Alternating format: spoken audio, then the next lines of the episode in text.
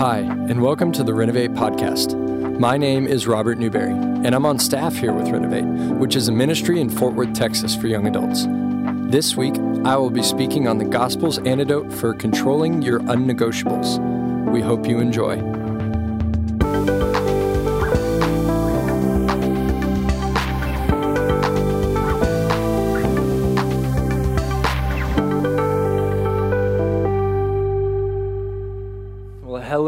We doing? Mm. Man, it is good to be here. If you don't know me, my name is Robert Newberry. I, in three days, actually, uh, roll on officially as the Director of Operations uh, for Renovate. And so I'm excited. You're stuck with me, um, but it's great. Um, and I get to spe- speak to you guys tonight. And I get to speak to you on the topic of controlling your unnegotiables and what the gospel's antidote to that is. And what I mean by that are the things that aren't the surface level stuff. They're not the things that we sit back and think, like, oh, I don't really care a ton about those, but they're the things that are deep seated, the things that we think we're not going to be happy in life without. And so we're going to talk about specifically what it does when we take that control into our own hands, why we do it in the first place, and then finally, how do we give it up?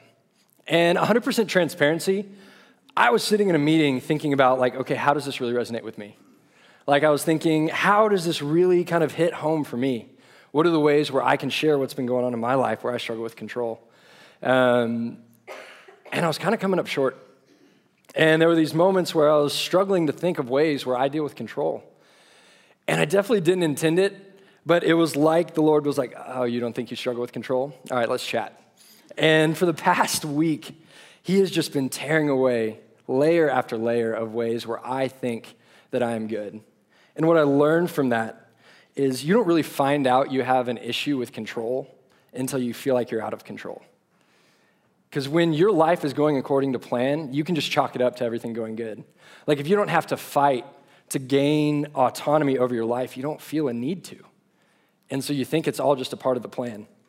Um, so that's what I was going through. Like I was trying to struggle through different ways. Like I remember a time when I was two years old and or some whenever you learn how to talk. And my first sentence ever was uh, I was trying to tie my shoe, and my mom came up to help me because I'd never done it before, uh, and I actually swatted her hand away, and I was like, "No, I can do it myself."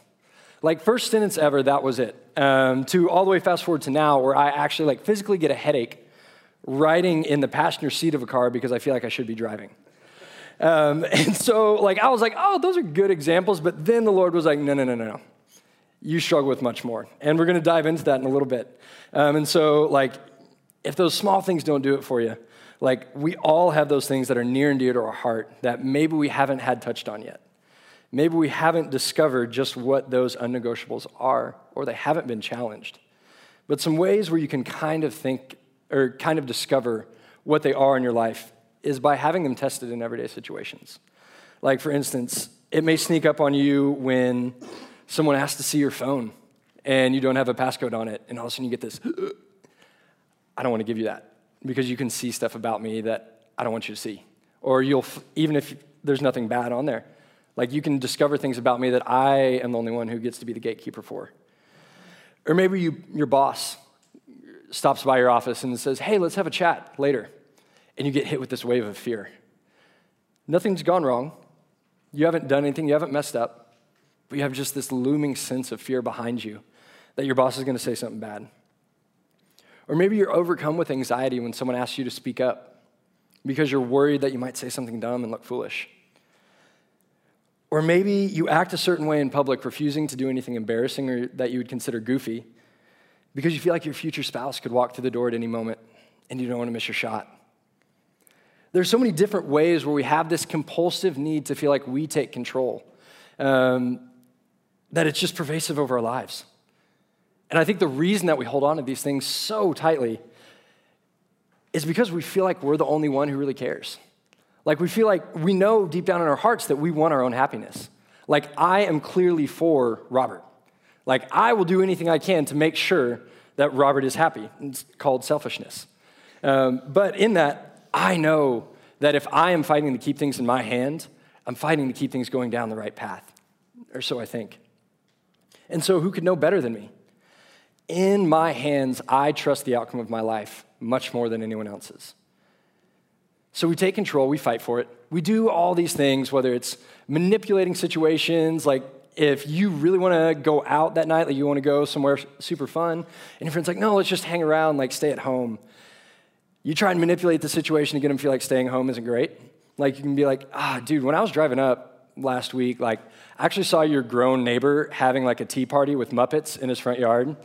And it's like, I just don't feel safe there. Like, that's serial killer stuff. Like, I've seen, like, true crime and all those other documentaries. Like, there's something wrong there. So you should probably get out of the house and come with me, because that'll be great.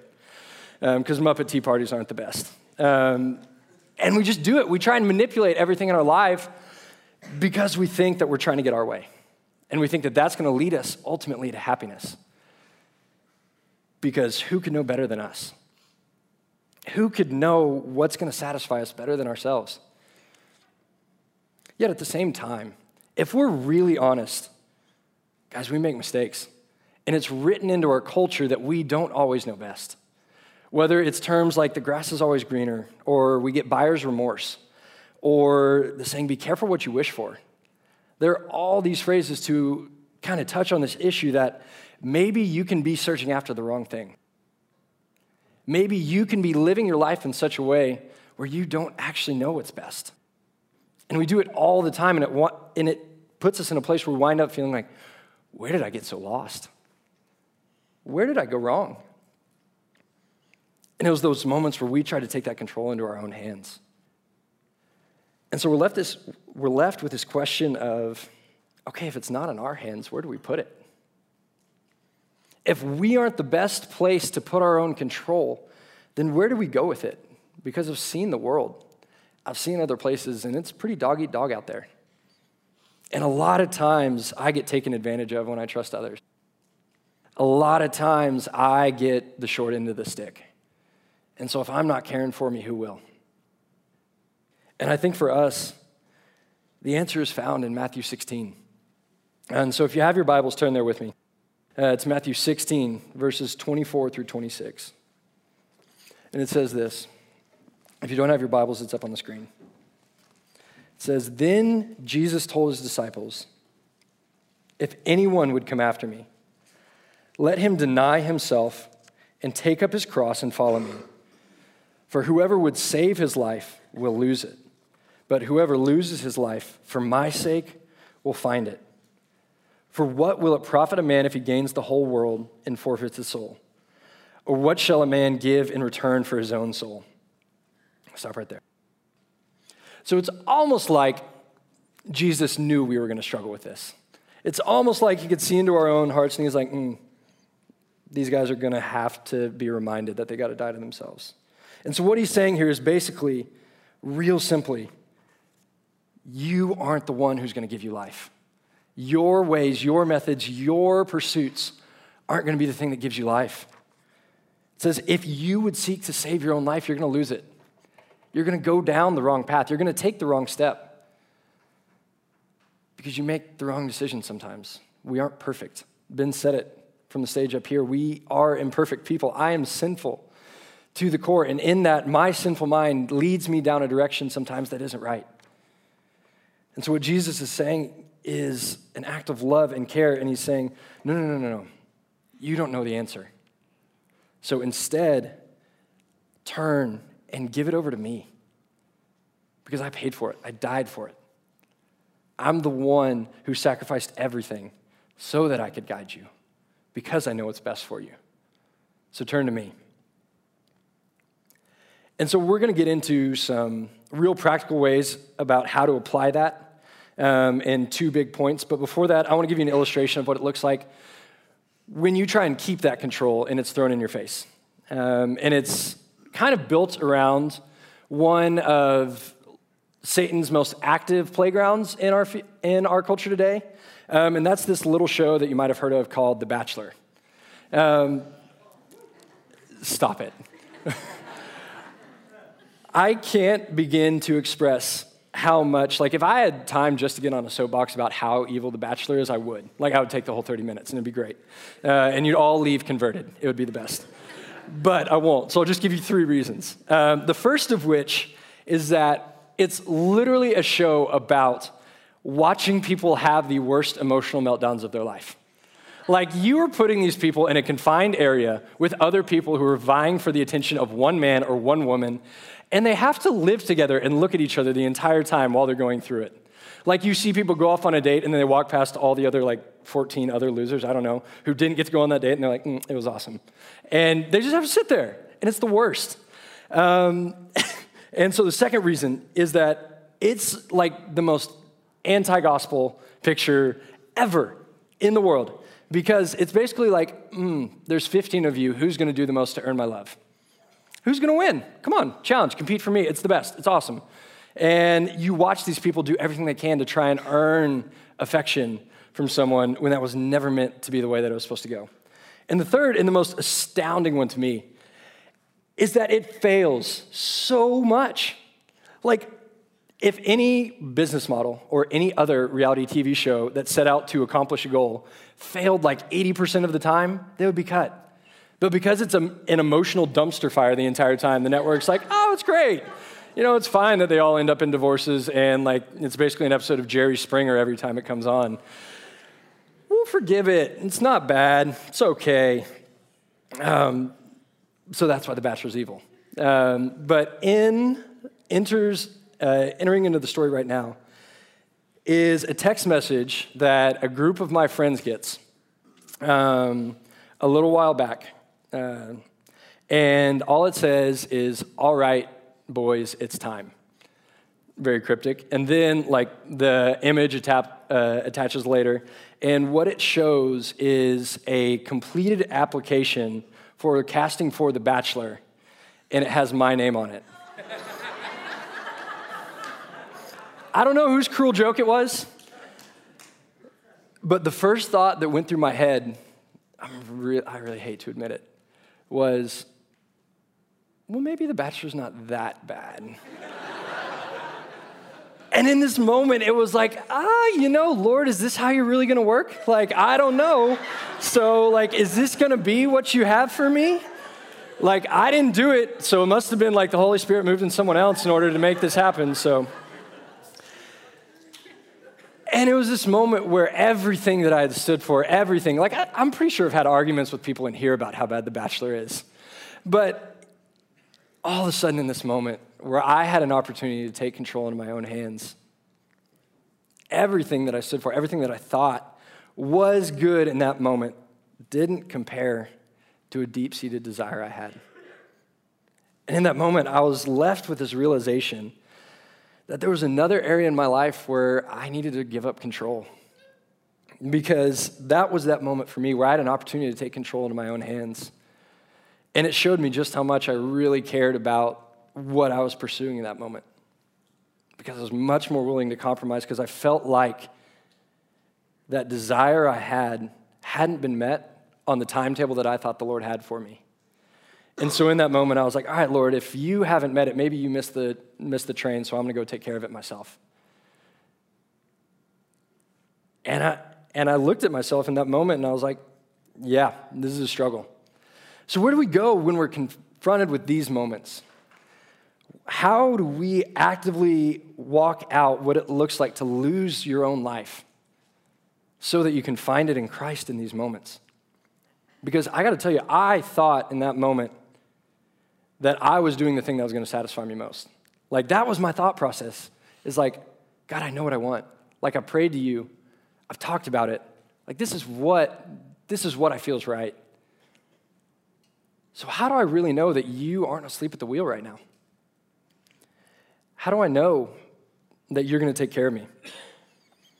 And we're going to get into more specifics, but the first point is that have faith that your God is for you. Um, and if you still have your Bibles, open to Matthew 6, 25 through 33. And it reads like this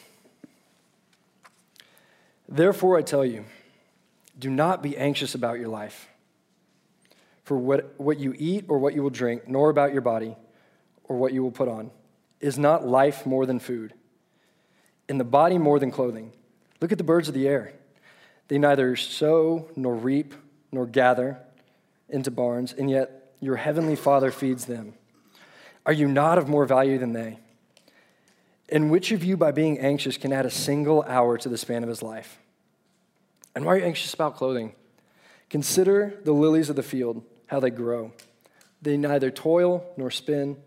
Yet I tell you, even Solomon in all of his glory was not arrayed like one of these. But if God so clothes the grass of the field, which today is alive and tomorrow is thrown into the oven, will he not much more clothe you, O you of little faith? Therefore, do not be anxious, saying, What will we eat? Or what shall we drink? Or what shall we wear? For the Gentiles seek after all these things, and your heavenly Father knows that you need them all. But seek first the kingdom of God and his righteousness, and all these things will be added to you. And what God is saying here is that he is intimately involved in the care of our lives. In that question that I had of like, God, have you missed the train? God's saying, no, no, no, no, no. I care about everything. I know enough to uphold even the grass of the fields. I haven't fallen asleep at the wheel. I'm doing something different. I'm working something out in you. And so, tr- like, our goal is to trust that our God is for us. He's comprehensive in his care. Because all those questions, all they boil down to in the end, at the root, is can I trust you? Can I trust you to turn this over? Because it's something that I care deeply about. Because in that moment, I wasn't concerned about how my day was going. I wasn't concerned about, you know, the next meal I was going to get. I was concerned about a lifelong trajectory that I thought I had. And God answers us in this moment when we ask that question of saying, I am concerned even unto the very depths of every minute of your day. It's not just I'm here for the big moments. I'm not just showing up at the times where you really need me. I'm here through everything. And if you want proof that he's here even for the big moments, Psalm 37 4, which says, Delight yourself in the Lord, and he will give you the desires of your heart. Now, I want to provide a little, little clarification here. God isn't a genie. Like the key part of this verse is the first half, where it says, Delight yourself in the Lord. Like we don't come to God and say, All right, God, I'm going to do this thing up until the moment where I get what I want, then I'm out. Like, I'm gonna do the Christian thing. I'm gonna go to small group. I'm gonna show up on Wednesday nights. I'm gonna do this thing just so I get what I want, so I can check my boxes and then I'm good. Like, I'm gonna give you control right up until you give me everything that I want, and then I'm taking it back. Because that's not what our God is about. In his care, he is so compassionate that he knows that outside of him, even if we get all the things that we want, they're not gonna satisfy us. They're not going to be these things that give us true ultimate joy. And so that's why he's wrapping all of these commands in delight yourself in the Lord. Seek first the kingdom of God and his righteousness. Because our God knows deep seated at the core of every single one of us, underneath all these desires that we think are the negotiables, is that he is at the center. A relationship with him is at the center. And talking about losing our life for his sake that's the true answer to our satisfaction. And in these moments where we have this question of, God, are you for me?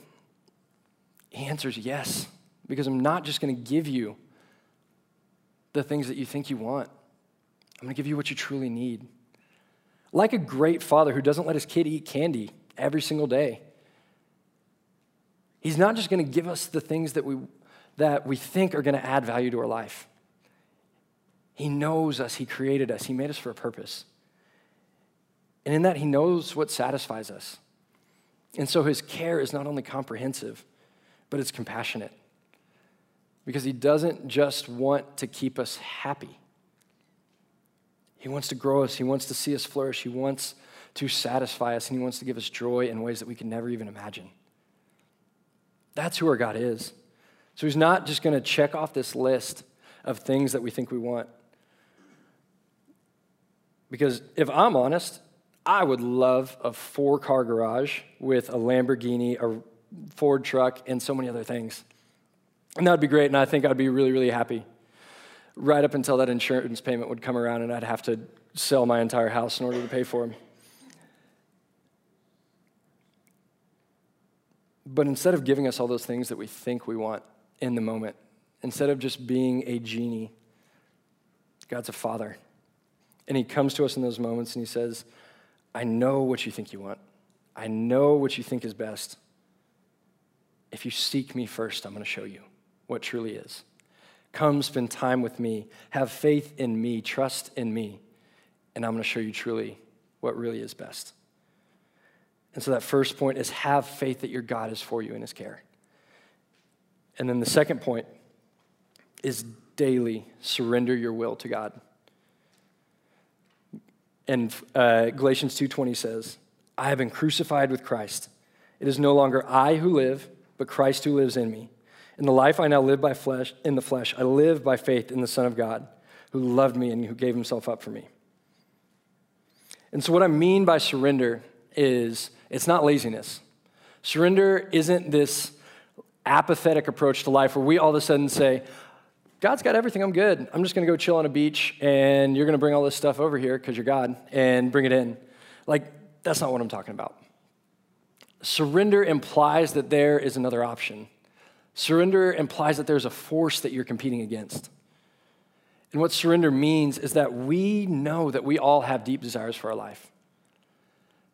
We all have these things that we think, like, ah, I need this. Like, God, don't take this from me. But what the text is saying here is no, no, no. God, it's no longer me who lives. It's no longer my desires. It's no longer my hopes, but it's yours. But it's Christ who lives in me and through me. And so now, whatever I'm doing, the life I live, whatever I'm doing in this moment, no matter how much I want things that I think I need, I'm going to live it by faith to you. I'm going to turn it over. I'm going to open my hands and say, God, use me. God, take this moment, whatever you have. I don't know what's best. So I'm going to trust you in it. And I think we go wrong in this area um, because we don't realize how good of a father our God is. I think so oftentimes it's really hard for us to picture what surrender looks like in a way where it's truly dying to ourselves because God has met so many of those desires along the way. Because we've seen our life play out to where all of a sudden we're looking back and we're like, all these things that I've wanted have happened. So it must have been me. It must have been the fact that I cared about it. And we take it onto ourselves and we think like, oh man, I really worked hard for that. I really studied hard in school and now I've got this great job. I really did it all well. So now I have job security and I'm in a community I want and I feel safe. And we, we chalk it up to our effort, we chalk it up to whatever we've done. And we forget the fact that our God has already gave us this promise that He's going to look after us. And so we lose sight of His faithfulness and instead start thinking that our control actually has a benefit. We start convincing ourselves that, oh, maybe taking it in my hands actually really works. And then we have those moments where we realize, man, I was pretty wrong. Man, that really fell flat. And it was kind of a wake up call. And so we then get to turn and recognize that it wasn't actually our control all along. And so we get to walk into this willing daily surrender with our God. And guys, I'm going to be honest, it's not a one time thing. It's not all of a sudden be like, all right, God, you're good. Like, I'm never going to have a competing desire again in my life. Like, that's just not the case.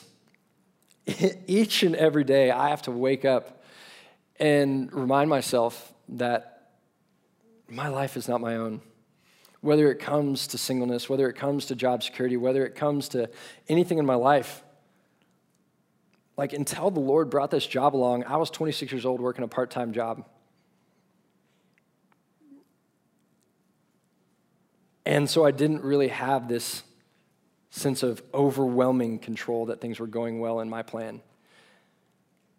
And the Lord graciously reminded me of that this past week. That I thought I had this plan, I thought I had it all laid out. And it just wasn't the case. And so now we get to walk into a relationship with our God where we are trusting that He is this good Father. We are trusting that His care is everything that we need and that He's going to take care of all of our small things as well as those deep desires in ways that we may not even expect. And in that, we then get to trust, have faith in that goodness, and then surrender and say, All right, God, what do you ask of me? Where do you want me to go? Because I know I've got this desire, and I feel like if I stay here, I can make this happen. But I know that it's not up to me. So, where do you want me to go? And so we surrender our will to God. Because the truth behind it all is that even if you never have another of those deep desires met for the rest of your life, even if you write out that list of unnegotiables, if you say, like, I need the wife, I need the house, I need this, but you surrender and you say, All right, God, where are you taking me? You're not going to regret it. It's all worth it. Scripture is filled with page after page of servants of the Lord in the darkest moments of their life saying, God, you satisfy.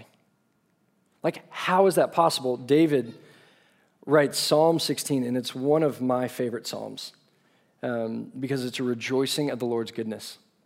And Psalm 16:11 specifically says, "You make known to me the path of life. In your presence there is fullness of joy. At your right hand are pleasures forevermore." That's the God who's asking us to die to, our, to die to ourselves. That's the God who's asking us to turn over everything to Him. He's not overbearing, He's not coming to seek to be punitive with you. He's coming to say, Come and surrender to me because I'm going to do the best thing for you. And I have the power to carry it out. Because you could live your whole life striving on your own, seeking to get everything on that list, seeking to check off every single box, and you may even get it. But in the end, it will never satisfy you. Because either A, you'll have to keep fighting to keep it, or someone will come along who does it better and take it from you. Because I fail, I fall short every single day. And if it was left up to my own devices, man, I can't even control my own day. Like I get I get up, I drive to work, and there are days where it feels like I can't even get a red light to go in my favor. And so if we can't even control our own commute to work, somehow we've convinced ourselves that we can control the deepest, most important parts of our life. But if you turn and surrender that life to the Lord, you will have a joy that runs deeper than any gratified desire of this earth has to offer. That's what our God is calling us to in faith and surrender. Pray with me. Father, we love you. God, each and every day we strive to sit on the throne of our own lives. Each and every day we seek to make it our own kingdom, to make our lives about us. God, may you humbly remind us of how good of a father you are. That in each and every moment of our life that you are intimately caring for us. And God, you know all the desires we have. You know each and every way that we want to see things happen in our life. And God, you are such a kind and good father that you're working out our best in those desires. You aren't leaving us alone. God, you made that clear when you sent your son to the cross that you will never abandon us even in our yearnings and our hopes and our dreams. God, you will be there with us throughout everything. So, God, may we in this time, may you show us the ways where we are trying to hold on to our own lives. May you show us the ways where we try and fight for our own control. And God, may you give us an overwhelming assurance that taking him out of our hands and putting him in yours is the best thing that could ever happen to us. God, we love you and we thank you. And it's in your Son, Jesus' name, that we pray. Amen.